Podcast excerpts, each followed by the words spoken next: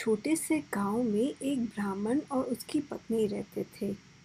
उन दोनों के कोई संतान नहीं थी। इस कारण वे बहुत दुखी रहते थे। वे हर रोज़ बच्चे के लिए भगवान से प्रार्थना करते, पूजा अर्चना करते और मनौतियाँ मानते थे। कुछ समय बाद उनकी मनोकामना पूरी हो गई। एक दिन उनके घर में एक बच्चे ने जन्म लिया। पर वह बच्चा एक सांप था। इस विचित्र घटना की बात सुनकर पास पड़ोसी बहुत चक्के रह गए। ब्राह्मण के मित्र और रिश्तेदारों ने उन्हें सलाह दी कि जल्दी हो सके इस सांप को छुटकारा पा लेना चाहिए उन्हें। मगर ब्राह्मण की पत्नी ने उनकी एक न मानी। सांप हुआ तो क्या हुआ? वो बच्चा तो उसी का है। वह उस सांप से उतना ही प्रेम करती जितना कोई भी माँ अपने बच्चे से करती। वह उसे किसी भी तरह की कोई हानि पहुंचाना सहन नहीं कर सकती थी। वह बड़े ही प्यार से उसका पालन पोषण करने लगी। प्रतिदिन उसे नहलाती, अच्छे से अच्छा खाना खिलाती और एक सुंदर बक्से में गुदगुदा बिस्तर बिछाकर उसे सुला देती थी। धीरे धीरे सांप बड़ा होने लगा। जो जो वह बड़ा होता, जो तो उसकी माँ का प्यार भी बढ़ता। पड़ोस के घरों में जब लोगों ने अपने बच्चों को ना शुरू किया तो उसके मन में भी ये ख्याल आया कि मैं अपने बेटे का ब्याह कर दूँ। मगर एक सांप के लिए दुल्हन कहाँ से आती? फिर भी वह बराबर सोचती रहती कि कहीं से एक लड़की मिले तो वह अपने बेटे का ब्याह कर दे। एक दिन जब ब्राह्मण घर आया तो उसने देखा कि उसकी पत्नी बैठी रो रही थी। ब्राह्मण ने पूछा, क्या हुआ? तुम क्यों रो रही हो? लेकिन उसकी पत्नी ने उत्तर देने के स्थान पर और ज़ोर ज़ोर से रोना शुरू कर दिया। इस पर ब्राह्मण ने पूछा, आखिर ये तो बताओ कि तुम्हें कष्ट क्या है, मगर वह रोती रही। अब ब्राह्मण करे तो क्या करे? बेचारा लाचार और परेशान सा खड़ा रहा। उसकी पत्नी ने अंत में बोला, मैं जानती हूँ, तुम ना तो मुझे चाहते हो, ना मेरे बच्चे को। तुम उसकी ओर बिल्कुल ध्यान नहीं देते हो। अब वह बड़ा हो गया है, तुम्हें इतना सोचने की भी फुर्सत नहीं कि उसके लिए दुल्हन की ज़रूरत है। क्या? ब्राह्मण चौंक गया। लड़के के लिए दुल्हन? तुम पागल तो नहीं हो गई हो? ऐसा कौन होगा जो अपनी लड़की सांप से ब्याहेगा? अब तो उसकी पत्नी और अधिक रोने लगी। इतना रोए कि ब्राह्मण ने तंग आकर अपने लड़के के लिए बहू खोजने का निश्चय कर लिया।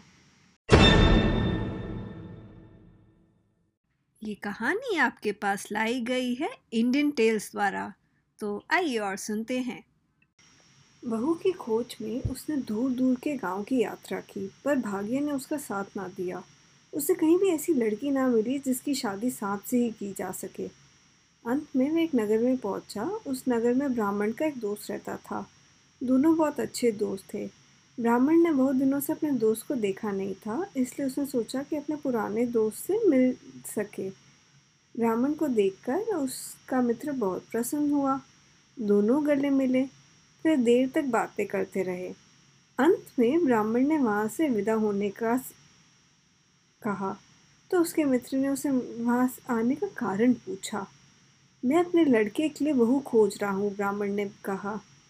उसके दोस्त ने कहा, तुमने मुझे ये बात पहले क्यों नहीं बताई? अब तुम्हें कहीं और जाने की ज़रूरत ही नहीं है। तुम्हारे लड़के के साथ मैं अपनी बेटी की शादी करूँगा। वह सुंदर है और तुम्हारी बहू बनने योग्य भी है। ये बात सुनकर ब्राह्मण असमंजस में पड़ गया। उसने कहा, मित्र अच्छा होता कि तुम एक बार मेरे बेटे को देख लेते। अरे नहीं, उसके दोस्त ने कहा, उसकी कोई ज़रूरत नहीं है। मैं तुम्हारे और तुम्हारी पत्नी को जानता हूँ, मेरे लिए इतना ही काफ़ी है। अब समय बर्बाद करने की कोई आवश्यकता नहीं है। मैं अपने लड़की को तुम्हारे साथ भेज रहा हूँ। तुम उसे ले जाओ और अपने लड़के के साथ उसकी शादी करा देना। दोस्त की बात से ब्राह्मण चिंतित तो हुआ, पर साथ ही उसे इस बात की प्रसन्नता भी थी कि आखिरकार उसे अपने लड़के के लिए एक बहुत अच्छी बहू मिल गई थी। जब वह लड़की को लेकर घर पहुँचा तो उसकी पत्नी खुशी से फूली नहीं समाई। उसने तुरंत ब्याह की तैयारियाँ शुरू कर दी। जब इस ब्याह की खबर गाँव वालों को पहुँची तो वह लड़की के पास गया और समझाने लगे कि सांप के साथ शादी नहीं करनी चाहिए। इस पर लड़की ने कहा, मेरे पिताजी ने लड़के के पिता को वचन दिया है और मैं अब उनके लड़के से ही विवाह करूँगी।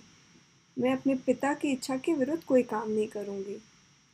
अगर ब्राह्मण का लड़का सांप है तो मेरी शादी सांप से ही होगी।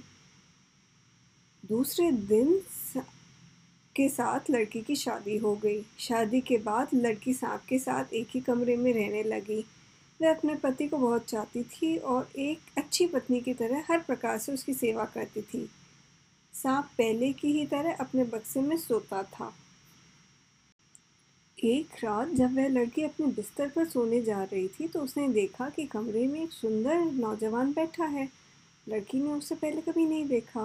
रात के समय एक अजनबी को अपने कमरे में बैठा देखकर वह घबरा गई और भागने की सोच ही रही थी कि युवक ने कहा भागो नहीं, क्या तुम नहीं पहचानती मैं तुम्हारा पति हूँ?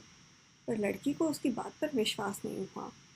इस पर अपनी बात सिद्ध करने के लिए वह युवक एक बार फिर सांप के शरीर में गया और दोबारा मनुष्य बनकर बाहर निकल गया। ये देखकर लड़की को उसकी बात पर विश्वास हो गया और वह उसके चरणों में गिर पड़ी। इसके बाद हर रात को जब घर के सब लोग सो जाते, तब वो नौजवान सांप के शरीर से बाहर निकलता और सुबह होने तक लड़की के साथ रहता।